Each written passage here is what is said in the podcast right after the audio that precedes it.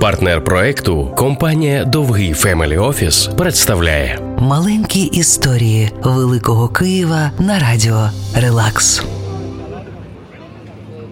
На вулиці Антоновича 69 сьогодні розташований інститут електрозварювання імені Патона. Це красива будівля з рисами модерну, готики та навіть візантійського неоренесансу. А колись тут було перше київське єврейське училище. Виділив кошти на побудову закладу Лазар Бродський, найславетніший меценат столиці.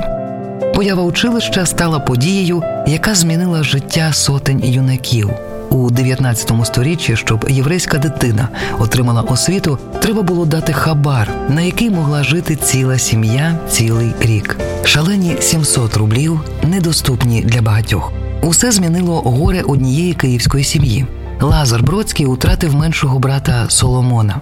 Шукаючи розради, Лазар зрозумів, що хоче увічнити його пам'ять. Рішення народилося само собою.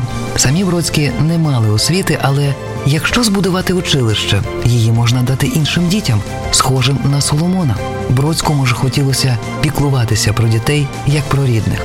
Лазар Бродський влаштував конкурс серед архітекторів, у якому переміг відомий одеський дизайнер Адольф Мінкус. Окрім пишного оздоблення, у проєкті вперше запропонували встановити душ для учнів. Такого ніде тоді не було.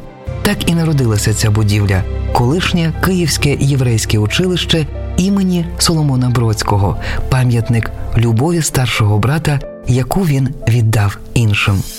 Маленькі історії Великого Києва на радіо Релакс. Партнер проекту компанія Довгий Family Office.